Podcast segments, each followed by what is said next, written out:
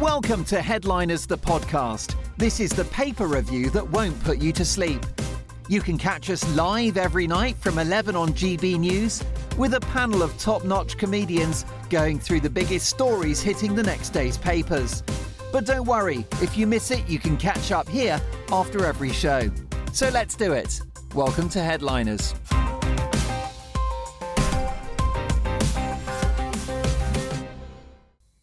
Big opinions, big stories, and big laughs. It's time for headliners tonight in the company of the very fine comedic double act of Jonathan Kogan and Diane Spencer. Strap yourselves in for lots of talking points from tomorrow's papers.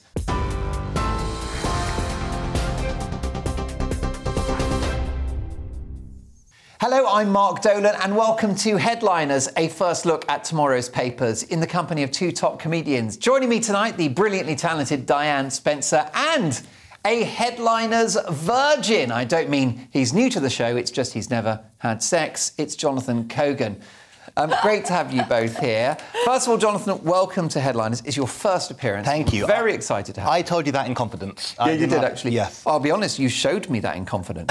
It was. It was My lack of skill. It was all too apparent. Yeah. Guys, you've got to share the dressing room. You can't do that every time.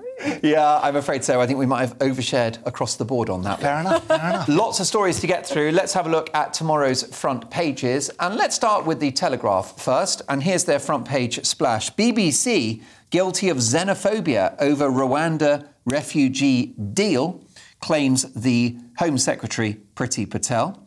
And Rees Mogg tells ministers to prepare for the bonfire of the Quangos. Those, of course, are the unelected government bodies advising policy. The Independent Destruction and Defiance How Putin's War Unfolded, a devastating photograph of uh, a burned out apartment block in Ukraine.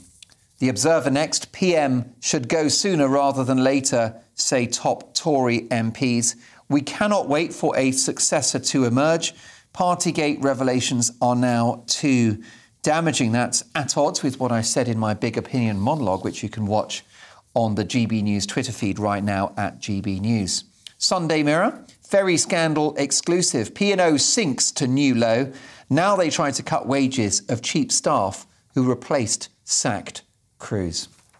The Sunday Times next. Ukraine pleas for weapons were rejected for years. Successive PMs ignored calls from ministers and army in a vain attempt to placate Putin. And ministers face claims of sexual misconduct. Some concerns there about what's happening in Whitehall. The Sunday Express Boris, I am the leader Britain needs. We are delivering for the people, insists bullish PM after government scandals. And last but not least, the Daily Star Sunday intergalactic exclusive.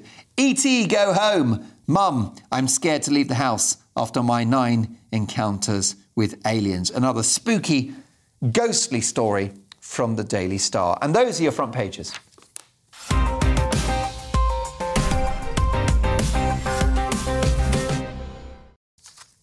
Our top story is from the Sunday Telegraph, and Priti Patel has come out fighting. Diane, tell me more. Yes, well, obviously, um, Priti Patel is currently pushing forward this Rwanda uh, settlement policy, and she has said the BBC are guilty of xenophobia over uh, the Rwanda refugee deal. Uh, you see, so when she went to Rwanda and she was looking around the various facilities where they were going to house the refugees, um, there was a delegation of BBC journalists. Uh, and other journalists with her. And she has said that the undercurrent of the kind of questions that they're asking has been, quite frankly, well, she's saying that it's shameful. She's saying that they're, they're being very xenophobic about Rwanda and they're not being forward thinking and they're sort of dragging up all of Rwanda's past, I'm guessing. And, and sort of characterising Rwanda as this sort of horrific, lawless uh, ghetto, as Yeah. it were. And, and that in itself, I mean, that, that, that would be a mischaracterization of a, of a modern and growing country. Well, definitely. And um, I, I do find it interesting. Like, you, you know, the criticism that Justin Welby made, the Archbishop, he actually went to Rwanda in 2017 and he said it was the most beautiful place. And you kind of think, okay, I get it. It's because it, it does, it feels very inhumane that people who are, uh, they take hours to cross the channel and then they get to Britain and then they go, and now you've got to fly eight hours to Rwanda. It just, it, it, it, it doesn't make you feel good. Mm. Um, but yeah, Priti Patel has come out fighting. And um, even there was another article in the Daily Mail for those people who kind of want to read around this story, where uh, they actually spoke to people who are thinking of making the journey across. And they were saying, to be honest with you, now the fact that I could get picked up and sent to Rwanda, I'm kind of thinking about staying in France. So it's a disincentive yeah. to come over. Yeah, definitely. Okay. It's interesting, isn't it, Jonathan? Because I think the media have characterised this Rwanda idea. Mm-hmm this Rwanda deal negatively, in a right. negative light. And of course, the Archbishop of Canterbury has said it's ungodly to send people who seek refuge. And he should know. To another continent, know, right? Yeah. He's, got, he's got the robes to prove Absolutely, it. Absolutely. And, and, and, and the funny. Yeah, the stick. That him? Yeah, is that? He's got a stick somewhere. Shepherd? I'm sure he's yeah. got a stick. Also and, religious. And yeah. a funny hat. But yes. um, the, the bottom line is that, you know, the polling suggests that a good number of the public support this, mm-hmm. not necessarily because they're racist and want to sort of shove people to another country, uh, but, but, a lot of people are persuaded by the idea that you, you destroy the business model of the people traffickers uh, with a clear message that if you cross the channel, you won't actually arrive in Britain. Yeah. Right, so it really is, um, they see it as a disincentive from coming over here in the first place because you get moved to Rwanda. Now, some of the criticism about it, I think it generally comes not because of the country Rwanda itself, it's because people just have a problem with immigrants being turned away, I suppose. Mm. And if it wasn't Rwanda, if it was another country, I can imagine, imagine similar arguments would also be made for that. Yeah. Um, but I don't actually know very much about Rwanda at all. Um, so this I'm is not all... sure Priti Patel does either. but the bottom line is they'll, they'll take the people illegally crossing the channel, yeah. and she's like, jobs are good un. Because, I mean, this is a Home Secretary that's been under pressure now sure. for years yeah. over this issue, hasn't she? And of course, the Tories, uh, they don't mind a bit of BBC bashing, do they? Oh, no, they love it. They love it. They love the BBC bashing, and now they're selling off Channel 4. I mean, I'm fingers crossed we get rid of the licence fee. Um, do you pay yours? Listen. Yes, well, I have to, don't you? Don't you have to? You just say you pay it, and then I mean, oh, no, of course I pay it. Well, um, but what I, th- I think about this is that. Um, yeah, with Priti and uh, the Rwandan policy. You know her quite well, obviously. Your oh yeah, we're on first now. name terms. Her She's your bestie. Oh. She, are you in a WhatsApp group with her? Totally. Glass of white wine every Friday. It's lovely.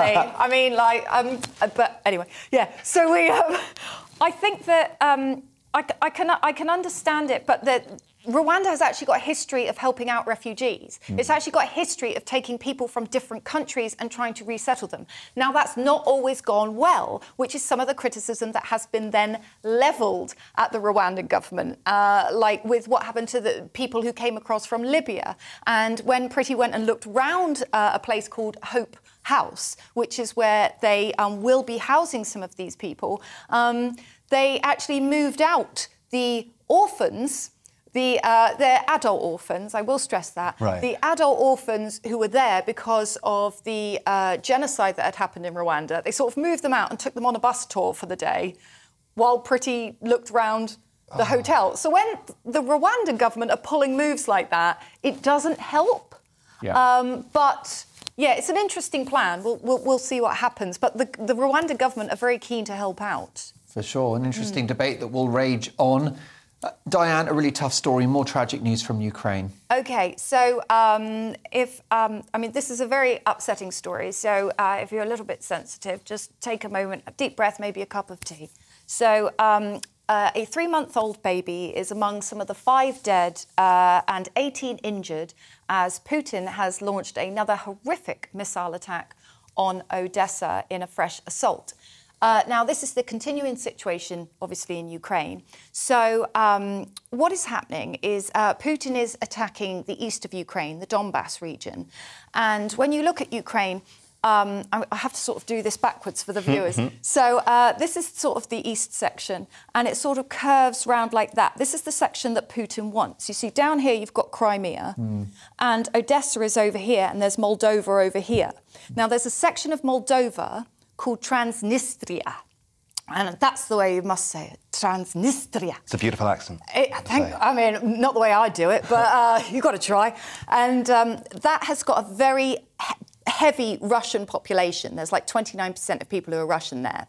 And they, um, they're in the east of Moldova, and they're, they're not a recognised independent republic state, but they are an independent presidential kind of. They're not recognised, mm. like they, they're not allowed their own category in Eurovision, but they are. They, they they've got their own president, they've got their own currency, and they're pro-Russian. So it's weird because you've got the Ukraine and their Donbass region have this weird pro-Russian east bit. You've got Moldova over here. Russia's here. You've got Moldova over here, and they've got a weird east bit of their country which is very pro-Russian. And what Putin's trying to do is he's trying to connect up all these bits. You've got Crimea, you've got Mariupol, which is under sustained uh, fire because they're trying to take the last of that. And then you've got Odessa here, which is where this missile launch has been taken. And they're trying to make this corridor which connects it up and sort of, they're trying to essentially shrink Ukraine. Uh, does Putin take Ukraine eventually, do we think? Not the whole thing, he doesn't. No, no, he definitely doesn't get the whole thing. So he hopes to gain a strategic advantage, then negotiate some kind of settlement with Zelensky and come back to Moscow a hero. I suppose so. I mean, uh, what kind of Moscow he will return to is very interesting. Um, I was reading quite an interesting article on all the influencers who have been shut down because now Instagram is not available to them because the Russian government has shut it. And uh, Meta, uh, the people who own Facebook and WhatsApp, are obviously clamping down on the social media too. And there's a lot of people there who are anti the war, but they just don't want to speak out. So. Yeah, it, it, I mean, uh, we're all kind of hoping that Putin just dies. You, yeah, well, apparently he's quite sickly. Did you see that Been quite, footage of quite him? wobbly, I thought. Yeah, yeah, yeah. definitely. I mean, either he's on a raging hangover. You know how you know how strong vodka can be. Absolutely. But, but Jonathan, I mean, I I do wonder whether what's going to have to happen is that we'll have to, you know, essentially the West will have to cobble together some sort of settlement that's agreeable to Putin. Right. I hate using those words. Sure. Does this guy needed to, need to be handed a sort of gold-plated, diamond-encrusted ladder to climb down? Well, would would we be? Who are we to do it? Essentially, would mm. would that be? I guess lifting, lifting sanctions. Right, and, okay. You know, I mean, you, you, you're pulling faces at that one, Diane. Oh, it, it enrages me. I just want to pour all the weapons we possibly can into Ukraine and just cheer them on because uh, I just don't want to reward this. I don't want to reward this behaviour, and it's not his, and it's just It it's doesn't set a good precedent at heartbreaking. all, It yeah. sets a terrible precedent. And he didn't stop at Crimea in 2014. No, he didn't. Will, will he stop at Ukraine said he in would. 2022? I know he made so many Sneaky. promises. Uh, there you go. Well, look, uh, that is, of course, another very troubling story, which Yeah. will, uh, with, I've got to say, deep regret, continue. Sunday Mirror now, and should we be worried about a nuclear missile named Satan, Jonathan? Well, this is some more um, uplifting news. So there is a new intercontinental ballistic missile that is called Satan II, and Russia plans to deploy Satan II nuclear missiles capable of wiping out the UK, which I'm quite sad to have read, but certainly exciting times, to say the least. I mean, these. These are missiles that can travel 11,000 miles and carry 10 or more nuclear warheads, uh, which are capable of destroying an area the size of the UK. Now, obviously, that's quite frightening, and the fear is that these may be used uh, after an escalation against Ukraine and who knows where else. Um, call your loved ones, and yeah, basically, it's a bit, it's a bit stressful. And if you're calling your missile Satan 2, you're probably the bad guys. I mean, You are. But also, is it going to be a rubbish sequel? That's the other yeah, question. wh- why couldn't they call it Satan 1? I guess that was probably taken because it's Hillary Clinton's car's name or something. I don't know, but it's a very, it's a very horrible name. And what else could they have called it? Like, what other names could they have done? Yeah, that's right. And the thing is, I didn't really mind this nuclear weapon that was going to destroy Britain, but once I heard it was called Satan, Exactly. like, oh, I don't like it anymore. Exactly. But they must, they must know they're the bad guys calling it. I feel like we call our weapons, like, you know, nice, angelic. The angelic. Liberator? Yeah, that will be better. Exactly. It's, not so bad. Just before anybody starts panicking and buying all the baked beans, it's not too bad. They, they've That's the done story their later on. first missile launch test. So they've done their first test, and also they're going to be storing all of these Satan II missiles in the old missile silos. And So we know you where they are. Well, we know where all of those are, and thanks to all the James Bond films, we know how to get into them. We know where the monorails are. We can get round and we can defuse them. It's fine. Exactly. And I was going to say, so these tests uh, have come after years of delays due to funding issues that Russia have had. And I've heard that they're actually going to launch a Patreon to speed it up. Of course they are. GoFundMe. Yes, GoFundMe. With a Um, picture of Vladimir Putin. Yeah, exactly. Thumbs up. Yeah, yeah. Give, Give what you can. rubles. Even five pounds is welcome. Exactly. Yeah, and he's going to do Please like a, he's going to do a fun run as well, just to top up, just to top up his coffers and grow a moustache. a fun taekwondo marathon. Hasn't he? He's been de-taekwondoed now. They've taken away his belt. Is that Yes. right? Yeah, I heard. I heard. That's. Uh, Do you think eventually they'll take away that horse that he rides topless on as well? Would that, is that the ultimate sanction? I think so. His fishing rod. Wasn't it a bear? In my mind, it's a bear, but maybe I've made that up. What, did he rode a bear? Yeah. He, he doesn't ride bears. No? He just sort of. He's Oh. a bit too friendly. I think him with riding a bear is okay. just a vicious rumour. Yeah, it's a euphemism. I'd love to see that photo, though, I've got to say. Putin on a bear. It's the Oh, ultimate is a metaphor, isn't it? Yeah, it really is. Uh, fantastic stuff. Uh, well, look, we found, uh, I think, a, a second career for Diane Spencer wartime spin doctor. the Observer now, and Jacob Rees Mogg has left a rather passive aggressive note, Diane. I've got to say, I love this story. Oh, yeah, yeah. Jacob Rees-Mogg has got his big boy pants on. So, Jacob Rees-Mogg has left notes for civil servants who have been working from home, and they have been described as condescending. They are fabulous notes. So, um, he's, he is part of, as, as, as well as being the Brexit minister, um, he is also the Minister for Government Efficiency, but he has no department. So, I think that's. Surely is that not an efficiency problem in itself? Yeah, that's like when you start in a new job and you haven't got a desk. And you don't We've all had jobs do. like that. And you just sort of lean against someone else's desk Standing around and like- hope for the best. What if I best. sit on the end here? Yeah. Just he has no. I mean, does he have his own stapler? Does he have his own pens? Uh, no, Who d- knows? d- does he have an extension? You know, is he on 3745? Just on a rotary somewhere in the basement. And Um, also, has he got a code for the photocopier? Probably not. That's why he falls asleep on those benches in the Houses of, course. Parliament because he just he doesn't know how to get out the building. No. So he just has to have the occasional kip. So what he's been doing in his um, naggy sort of, uh, I'm going to make everything efficient. Sure you are, darling. So he's been walking around the House of Parliament, going into different departments, and if you're not there, he's been writing this like he's been leaving this little message. Now this message has been Here it- here it is. Oh, here it is. So it says. Sorry you were out when I visited. I look forward to seeing you in the office very soon. With every good wish, Right Honourable Jacob Rees-Mogg MP. oh, the full oh. name, the full title. Oh my God, the vomit. I would just write Reese in the end. Yeah. yeah. Now, But that's like a stalker, isn't it? It's Oh, not yeah. a government minister. It's a creepy, as, as creepy guy. said in the introduction. left a single rose. Yeah. Yeah, I really like a nice passive aggressive note. I leave them around the house for my girlfriend more days than not. Like there's a big pile of hair, just a little post-it saying, please hoover me, just all day, every day. Is you can't right? hoover it yourself? I don't know how to use it. It's, a it's a Dyson. Well, there we go. She can put her note on the hoover. Please learn how to It's- use no, it. No she can't. She can't write. It's a Dyson, and you're a dinosaur. Yeah.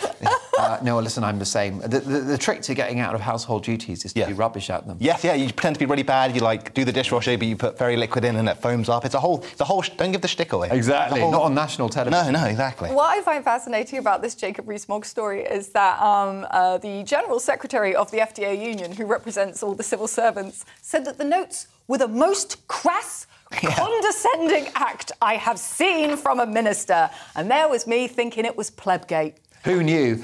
Can I briefly interject with a mildly serious point? Yes. Uh, do we accept that whilst work from home has been a revelation for many people, including lots of people watching this show, so if you've got kids or if you've got a pet, it's amazing that you can work from home because you take the kids to school and then you go do your work and then you pick them up from school. So work-life balance is fantastic. Great if you've got a pet as well, the dog or cat, they're not lonely. Uh, mental health, saving money on the commute, happy days. But can we all collectively accept as a society, Jonathan, that it will come at an economic cost because there's a big economy based around the office, Sure. whether that's Pret a Manger, yeah. Sainsbury's, uh, but also just like the, the outfitters that sell shirts and suits. And Yeah, that kind of yeah, thing. certainly. Um, so we do need to be honest about the economic impact uh, of working from home, don't we? And maybe Yeah. we need to have a national conversation about it.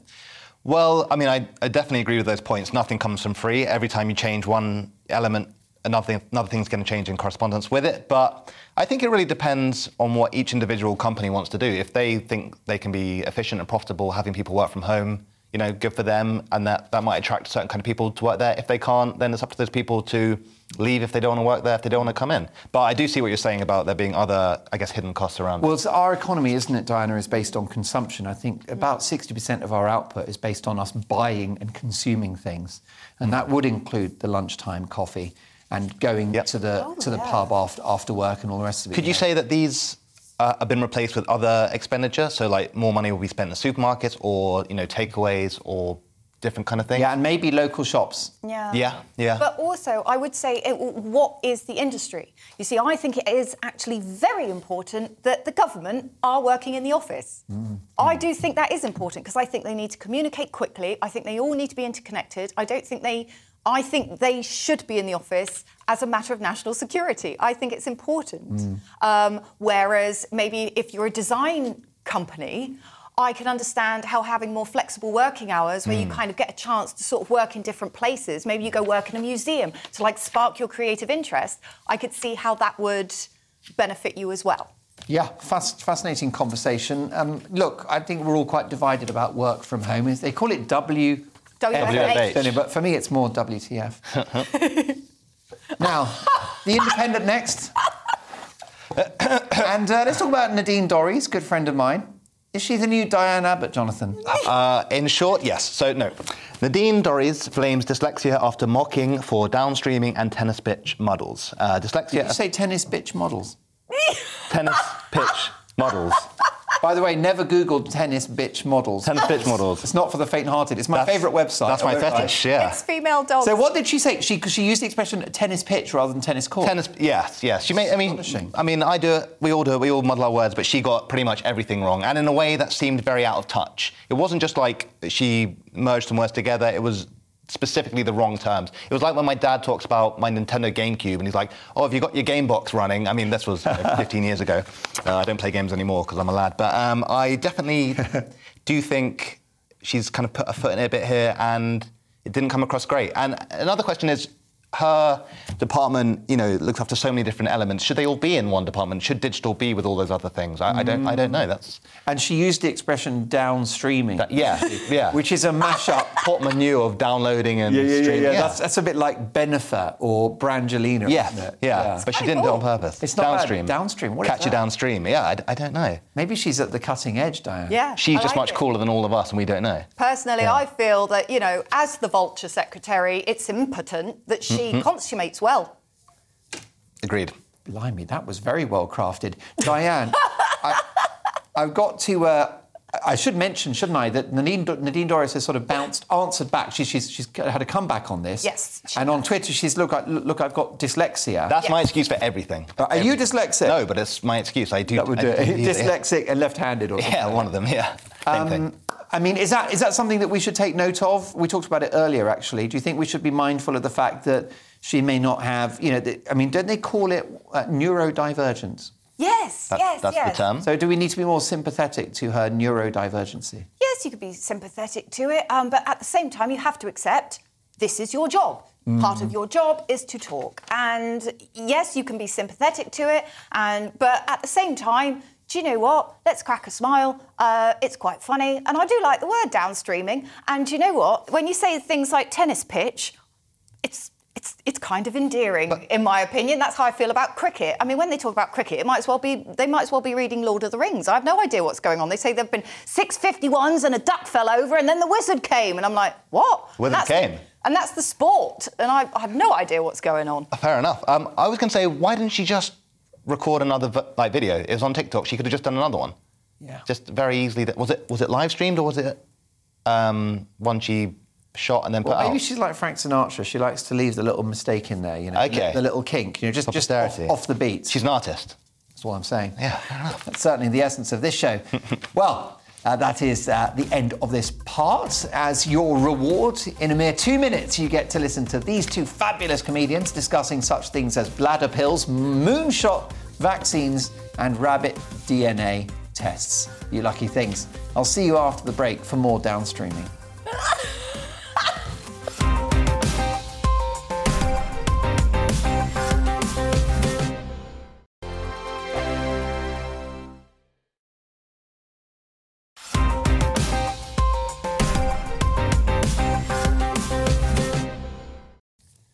Welcome back to Headliners, a first look at tomorrow's papers with myself, Mark Dolan, and tonight I'm in the elite comedic company of Jonathan Kogan and Diane Spencer. Now let's talk about bladders, shall we? it's always my opening line. So, so um, an overactive bladder pill. This is actually some good news, which is wondrous. It's in the uh, Sunday Express. An overactive bladder pill could soon be available without prescription. Uh, and it says it's a new hope for women, but I, I feel that this possibly affects men as well. So um, there are some people who have an overactive bladder, and it, it really just absolutely ruins your life because if you, whenever you leave the house, just imagine you have to plan your trip by where you know you might be able to find a toilet. Mm. So if you think about even coming into London, so you think, right, okay, Vauxhall, that's got a toilet, but wait a minute, what if that was By the way, you should never wee in a Vauxhall. They're good cars. Uh, the owner won't be happy. I would, I would take uh, a Seat, maybe. yeah, is that is that the Go down the real car that you budget route. Yeah, yeah, yeah. Well, it, I mean, there's a device called a Shewee, and it means that ladies I can saw do that. You things stand that up men do. and- Apparently Yeah. so. I have not got one of these. My Can I tell you that one. I'm wearing one now and I've never felt better? Well, Yeah. do you feel liberated? I'm certainly sitting up straight. So, um, so this is wonderful. So basically, the um, MHRA, which is the Medicines and Healthcare Regulatory Advisory um, people, uh, it's great because they're going to look into reclassifying uh, the pill and that helps with this, and they're going to put it on the NHS on prescription, and that will provide a lot of relief to a lot of people. So uh, let's hope they uh, go through with it. Uh, really, not, not the we, no. not the we, not the wing. Let's hope they follow through. No, don't, don't follow through. Please. Uh, but it's, it's, it's important, isn't it? Because lots of people suffer in silence with these, these ailments. Yeah. Um, and it's a, a taboo, which it shouldn't be. No, because we all need to pee, and there's actually a, a group that are, that are lobbying for more public toilets in inner city areas. Yes. Because you think about it, like, but th- th- there's never enough loos for women. But you have those ones that guys can stand up in, you know, Yeah. that they have like like outside urinals. I feel like I feel quite dodgy using one of those because essentially you just have your um, well, we're on TV genitalia out in public and Yes. you're just you're just urinating and But at least you've got that as an option. Like, Oh, yeah. unless a lady has a shewee, she doesn't have many options. No. Um, and you know, I'd um, respect a lady who wore shewee at one of those urinals. I'd be like, fair play, fair play. That is the girl I'm going to marry. Yeah. that that's your criteria. Is yes, it? it Like, shewee, she can, she flat stomach. That's it. Those Oh, are my two. wow. Yeah, yeah, yeah. I need one of us because I am I am portly at the moment. Oh right. Oh, I see. Okay. I think it's all muscle. I think there's abs in there somewhere. Some, yeah, somewhere. Yeah. Several Uh, well, listen, my shewee has come loose, so let's crack on. Hmm? A shocking example of the kind of rigid bureaucracy that often Outrageous. seems counterintuitive to many, Jonathan. This in the Sun. What's the story? This is enraging. So the headlines: I'm forced to sleep on a bare floor and can't even take my shoes off inside due to council house rule. Now, a grandma claims that she is forced to sleep on bare floors because of bizarre council rules. Hmm. Uh, a lady called Danielle Spencer, who is 41. She's a she's a grandma at 41. Okay, nice work. Welcome Uh, to Broken Britain. yeah. So she has to sleep on a blow-up mattress while struggling to keep warm um, her property in Preston. Now, the problem is there's a group called Progress Housing Group, and their policy demands that social housing tenants have to rip up carpets when they move out. So the next tenants just have a blank slate, which just seems so extreme. Why can't they just get the carpets clean? Why do you have to t- literally tear up the carpet? I mean, so, so uh, Danielle says. Uh, I've lost all my possessions in the fire. That's why she had to move house. So she doesn't have a bed. So she's sleeping on an airbed now. There's no carpet underneath. So it's only a matter of time until it's going to pop. Now, I feel sorry for her, but that made me laugh. Well, yeah, I know. And there is, it's like, it's going to be like one of those Bond movies with, with the little, you know, that the, the counter is going from like one minute, 59, 58. As she gets in. This is just ridiculous, Yeah. though. Yeah. Like, what kind of policy is it that you have to rip up the carpet? crazy. Like, uh, like uh, unless you've literally sort of had a, a dog die in the middle of the floor, the Mm-hmm. carpet is usually good to go. It's like when you know some people are really stingy and they sort of take everything, like the light bulbs, Correct. Copper curtain wire. Yeah. You don't need to do that. I don't know why Progress Housing Group are making these bizarre rules. Well, it makes me makes me wonder what the guy who made the rule did to his carpet. That Yeah. now every what, what's he done? What's he done to his carpet? Yeah, well, he's, his name is actually Mr. Steve Smith, and he's the CEO of Carpet Right. I mean, There's a connection. uh, carpets get dirty sometimes. Carpets are us. Yeah, yeah. it's all a scam. Um, but what were you going to say? Well, uh, you know, I mean, I'm not proud about this, but sometimes if I get out of the shower and I don't have a towel, I'll, I'll dry off on the carpet. I'll, I'll roll around, but I would just clean that carpet before moving out. I wouldn't tear it up. There's, Sorry, is this a, is this a humorous anecdote or is this the truth? Have you genuinely used the carpet to You know- dry your naked body? You never roll on the carpet. I never have. You roll on the carpet. Spencer? Okay, Only a shag you don't pile. know how to le- use the vacuum. I am now concerned about your carpet. My body hair is mostly just hair that's come up from the carpet and stuck to me after a shower. You've never rolled on the carpet. I can't be the only one who's dried on the carpet. Not really. I, I have. I, I probably have got into bed slightly damp. I That- have air that's dried. insane. I've sort of, on a nice hot summery day, I've just sort of Yeah. welcomed the sun. Well, we've had to picture both of you in the buff. That, it's, it's an image that my viewers will never unsee. Call, call in if you dry on the carpet. And I want Please to apologise to you in advance for the mental damage. Rough shag. Now, talking about the carpet. Independent uh, now. Let's head over to the US Army, often in the news, but perhaps not for the reasons like this, Diane. Well, this is very exciting. So there are going to be trial, so trial results of the U.S. Army Moonshot, uh, which is a COVID vaccine that protects against all variants. So, as we know, one of the things that kept tripping us up in the pandemic was that we started off with COVID 19 and it was Alpha. And then suddenly we had Delta, we had Omicron. Now we've got Omicron BA1, BA2, XE, and all of these other kind of street fightery names. um, but the US Army have made this uh, vaccine which um, it, it does this, it's a vaccine to smash them all. So it essentially um, has this, uh, this thing. Um, Oh, I can't, I can't. I wrote down what it was called a receptor binding domain, which to me sounds like some kind of you know deal with a website you can't get out of. But it's a receptor binding domain, and um, there's all these nanoparticles, and basically they've injected them into monkeys, and now the monkeys are just they're completely immune to kind of the all of the different variants of coronavirus. And they're super intelligent, I heard. Well, I wonder if this is Planet of the Apes. Mm-hmm. That's how it begins. Is, this is how the monkeys were always going to get us. Yeah. They, Yes. Yeah, because they knew we'd test the super vaccine on them. Now they're all inoculated. They don't need us anymore. The monkeys and Big Pharma teaming up. The Big ultimate. banana? No, that doesn't work. They're calling it a. cut that. They're calling it a universal vaccine.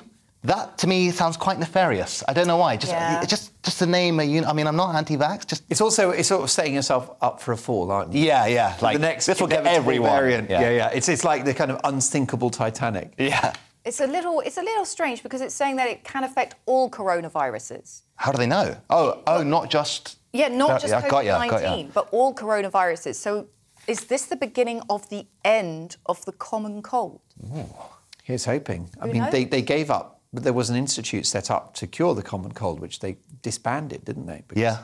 You know, they, they kind of thought that uh, well, it was endemic in the population. There was uh, there was no uh, long-term solution. But uh, yeah, look, it's interesting, of course, and we'll bring you any more uh, on that as we get it. A big vaccine development there. Now let's talk about rapid DNA, Jonathan. Mm-hmm. I can produce DNA myself quite rapidly. Um, I won't explain. No, no. I'll just, uh, I'll just uh, picture it. So, this is in the Sunday Times. Now, rapid DNA tests keep criminals off streets. So, there's been a development in DNA testing where samples do not need to be sent to a laboratory with this new technique, uh, and this technology actually allows you to bring back results from D- DNA tests in just a couple of hours. Now, this sounds like a really useful um, technological advancement in this area.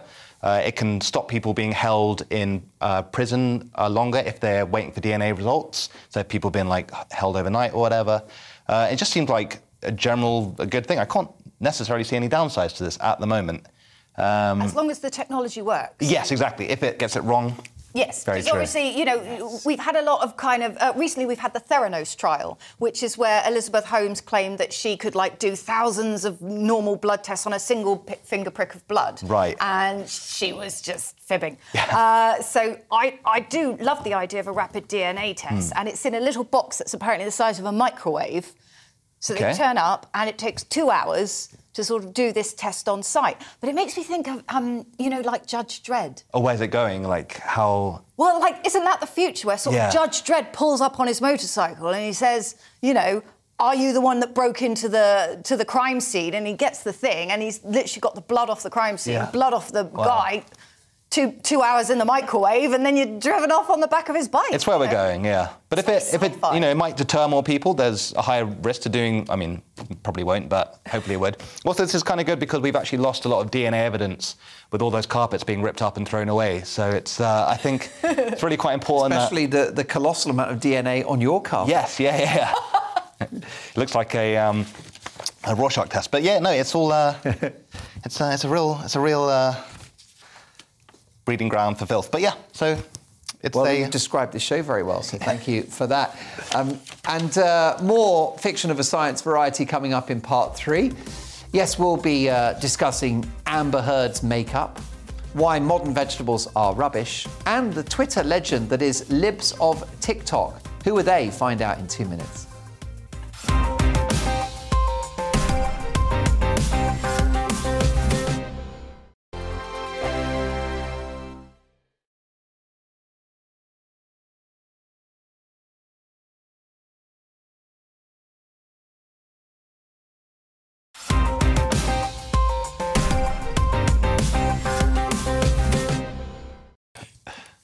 Welcome back to Headliners, a first look at tomorrow's papers. I'm Mark Dolan, and I'm joined tonight by the brilliant Jonathan Kogan, who I think you'll agree is smashing it out of the park as a brand new star on Headliners, and of course, the queen of this place, Diane Spencer. At last, some proper news. Amber Heard, the actress, and her makeup company, Diane. Oh my God, I love this story. Okay, so Amber Heard has been accused of lying uh, by the makeup brand. You see, she said she used a concealer to cover bruises from Johnny Depp, but the makeup brand themselves have said, but we didn't sell that particular item until after you split. Da, da, da. So Amber Heard. Uh, so Amber Heard and Johnny Depp, they married in 2015 and they separated a year later, 2016. And uh, she alleged that she used, uh, it's called Milani's all-in-one uh, correcting kit. And she sort of, uh, her lawyer held up this photo of this exact thing and said, carried it round in her handbag all the time to cover up all the bruises he gave her. So, you know, because this is part of the, the saga of this, this ongoing uh, divorce. But then uh, the actual company, the Milani company, released a video on TikTok saying, um, you asked us, let the record show that our correcting kit launched in 2017. So now, uh, obviously, Amber Heard's lawyers are saying this is really unfair. You're taking advantage of an abused woman just to promote your, your product. It could have been any product. Maybe there were samples available beforehand, you know. So they're sort of defending it that way because this is a very um, messy, gross celebrity divorce uh, because they're, they're suing each other for millions and millions of pounds. It's utterly ridiculous the money that they're suing each other for. She wrote an article in the Wall Street Journal uh, basically saying he had abused her, and now uh, he's saying she's a liar. So she, he's suing her for defamation. She's suing him for saying that she's a liar. And all this is coming out. And um, apparently he was. And she's countersuing him for that? Did you Yes, say that? she's countersuing him Ad be- infinitum? I don't Yes, just- yeah. yes. And uh, so now this makeup is the next step in this ongoing. But they're actors. So when they're giving evidence, Yeah. It's going to be compelling, isn't it? And, well, it's and going it's to going to be credible. compelling, that- that- well, they're basically good at pretending, right? So they'll both be really powerful in the witness box. Do you think? Yeah, I think it'll actually be quite difficult for a judge. And I don't know whether this is a civil case and they have a jury or whether it's a criminal case. I'm not sure. I, I'm sorry, I didn't look up those details. But it is going to be tricky for a judge because they're both compelling actors. So what, what are we going to see? Um, yeah, it's, it's, it's, I, I am a little bit obsessed with this. And she sort of put a video forward of Johnny Depp in a rage slamming cupboards. And he said, yes, I assaulted some cupboards. so it's kind of... And you know We've all that the that. judge. You know that the judge is James Earl Jones. So nothing in that trial is real. No, no, it's all just one big staged. Oh, and I hoo-ha. am addicted to it. I am loving this. Who do you wanna win? Who do I want Yeah. to win? I want the right person to win. I want all the Who information is? to come out. Yeah. Yeah, but I'm starting. The amount of evidence I've read, I'm starting to think that Heard is a bit bonkers. Did she? I don't know if I just saw this on the internet, but did she defecate on his bed? Is that oh, now there's a there's a question. allegedly No, no, she dried her naked body on his carpet. sick freak? Absolutely. no, what happened? Well, do you know what happened there? I believe. That's the um, thing. Yeah, that, that, but wasn't there another statement that it might have been a dog? Uh, yeah, but feces? we all use that excuse. It's definitely her. You use that excuse? I am not coming round your house. I'm so sorry. Just don't use the bed or the floors or any of the towels Jonathan or the bath. Great comedian, but not house trained. No, no, I am a cretin. Um, but yeah, no, I, I think it was her. I don't know anything about it, but I'm going to say that GB News thinks it was her. There you go. Pick a side, and uh, that's our bed. We'll lie in it. Yes. A story from the Sunday Times to give every teenager deep joy. Scrap GCSEs, Jonathan. I think I had that idea when I was 15. So um, the story is scrap GCSEs and give teenagers freedom to flourish. At 75, Sir Michael Wilshaw is overflowing with ideas for reforming the nation's schools six years after retiring as boss of Ofsted. So, bit late. Could have done that when he was, you know, had that job. But yeah, he's got some big ideas. Uh, he was a headmaster for many years, and he was uh, head of Ofsted. Um, and he's got. He thinks that schools have now become too strict with uh, silent corridors and egregious insistence on standing up straight. Well, I mean, what, what, what's, uh, what is the world coming to? exactly. Good mannered students.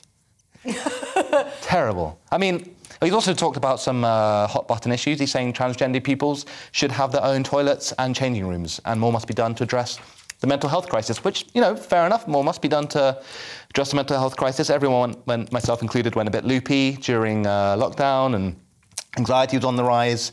That's when I bought this shirt. Um, yeah, it was. Uh, it's been a tough time. So he's got some nice points, but he's not really saying all that much. He's just like, "Oh, we should be better." Like, okay, why didn't you do it when you were Yeah, the? Diane, have you got a strong view on this? Uh, well, I just think that, yeah, like um, Jonathan said, he should have really done something a bit more about this when he had the opportunity. And he's saying that stu- bright stud- students shouldn't stop at three A levels, and he thinks that all students should stay in school. Um, for as long as possible. But as a secondary school teacher, I can tell you there are some students who just don't suit it and they should be allowed to leave. Yeah. Uh, so that's my feelings on Do you know what I think? I mean, I, I'd like to see the resource that goes into A levels and university. I'd like that to stay in place. So the government's got a huge budget for 16 year olds up to, let's say, 21, 22 years of age. But I'd like to see it spread across A levels, university, and training. Yeah. So Okay. that a 16 year old can come out of school and go into training to mm-hmm. be a painter or an electrician Sure. or Yeah, you name really it. If, if the academic environment is, is not for them. Right? Mm. Yeah, absolutely. I uh, think that would be a great, a really great thing because there are some people like I, I knew I knew a boy at school and he was brilliant. And he just said, "I just want to drive diggers." That's all he wanted to do. And do you know what? Is he a and- Jamaican man? No, that is my Somerset accent. And uh, and then and what does he do now? He drives diggers and he loves it and he loves his job. Yeah. Uh, but and could he have left school earlier and actually train and drive the diggers? He'd have been so happy. It's just his happiness was delayed and he had to kind of struggle through school. Well, we saw that debate, didn't we, with uh, Tony Blair last week announcing that I think 70% of young people should be going to university. Why this obsession with, with higher education? I mean, by all means, have access to Because it. he's Yeah. mates that want to uh, get the money from the student fees, I reckon. And he wants to be paid to go round the thing, le- you know, doing all the speeches. There's a circuit. Tony Blair, money, he hates the stuff. He's an old school socialist, never forget that. The Mail on Sunday now, and we're witnessing evolution in our lifetimes, Jonathan. Yes, indeed. So humans may be getting worse at thinking things through uh, due to. But, that, that the right story? Yes. Yes, we got it right. Yeah, Excellent. Okay, on. good, good, good, good. My first time, folks. Stay tuned. So humans may be getting worse at thinking things through due to bite-sized social media posts and videos, shortening our attention span. Warn scientists. Uh, so scientist and Radio 4 host Jim Al. Khalili, uh, yep, nailed it, said we are arguably getting dumber. The web and social media shorten our attention spans and squash brain capacity. Obviously. Obviously. We're all turning into phone addicted morons. It's, it's, it's happening to everyone. We can't concentrate. We are addicted to just constant streams of information. That doesn't really tell us all that much. I mean, I, I mean, maybe I'm speaking for myself, but everyone around me, everyone around me has just become this dopamine addicted information pig. That's my, that's my take on it. I think that's very well put. I can't disagree. I mean, we don't even do grammar now on social media, do we? We don't do sentences anymore. we do emojis though, which is Yeah, we've got smiley condensing- faces and, and sort of wacky laughter and stuff, but you know, I mean, it, it's it's. I do, you do feel like we're unevolving slightly, don't you think? At I think so. We're Um, I would disagree there because uh, I absolutely love uh, the fact that I can access any documentary, I can access so much information on my phone and the internet, and I think it's brilliant. And uh, I, I will watch things that are hours long, and I know other people do too. Do you go on your phone whilst you're watching those things? Um, Do you scroll on your phone at the same time? No, because it's Fair enough. watching it on my phone. Ah, okay. Yeah, and and I, I think that um, I think that possibly it's uh, uh, Mr. Um, Jim's uh, echo chamber. Uh, perhaps I know a lot of people who um, do have that incredible amount of focus. It's just that you've got to have something to focus on. Yeah. That's a good point, actually, because there really is a big um, desire for long form conversation, which is why podcasts are so popular. And they are three hour long conversations with nuanced debate. So that is kind of the opposite of just scrolling through Yeah. social media. Yeah, no, I, I do agree there, actually. I, I listen to those, but I'm also addicted to my phone. I, yeah, I'm a man of many um, contradictions.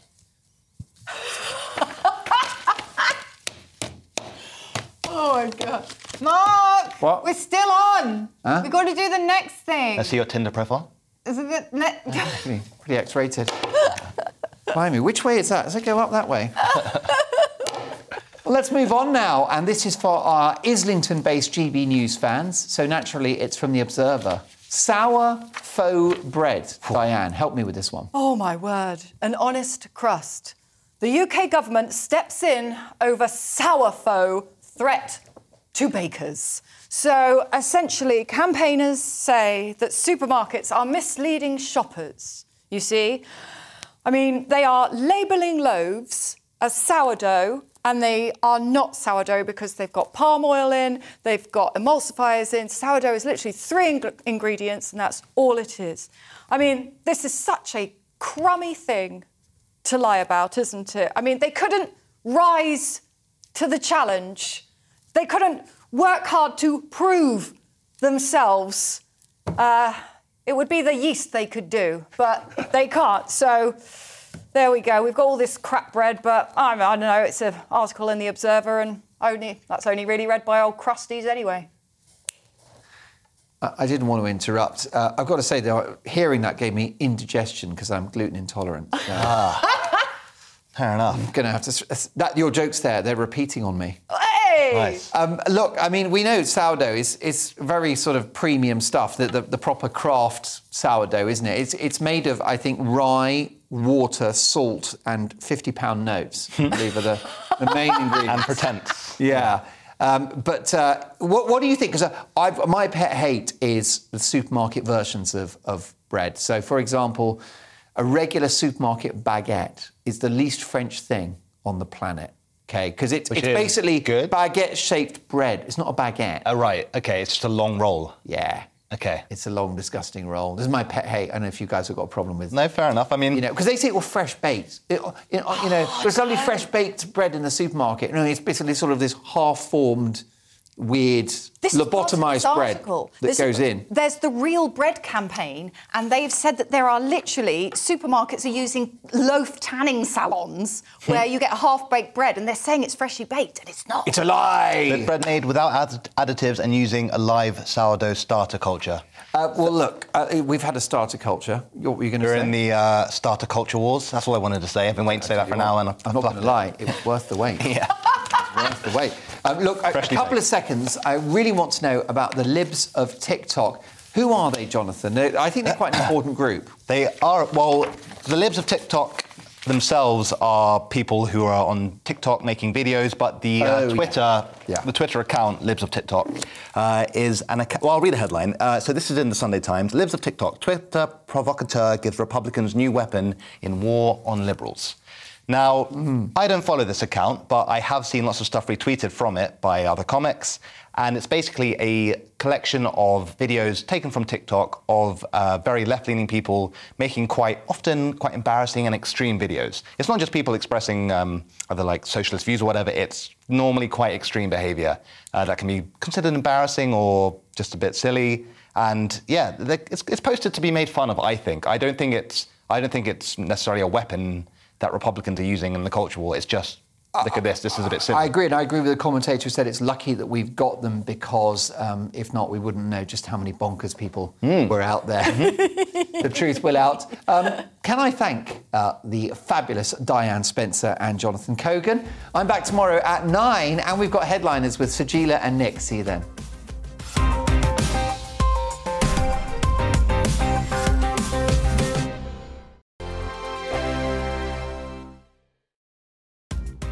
Thanks for listening to Headliners, the podcast. Don't forget to subscribe so you'll never miss an episode again. And if you enjoyed it, leave me a nice comment. Speak to you at the same time tomorrow for the paper review that's never boring.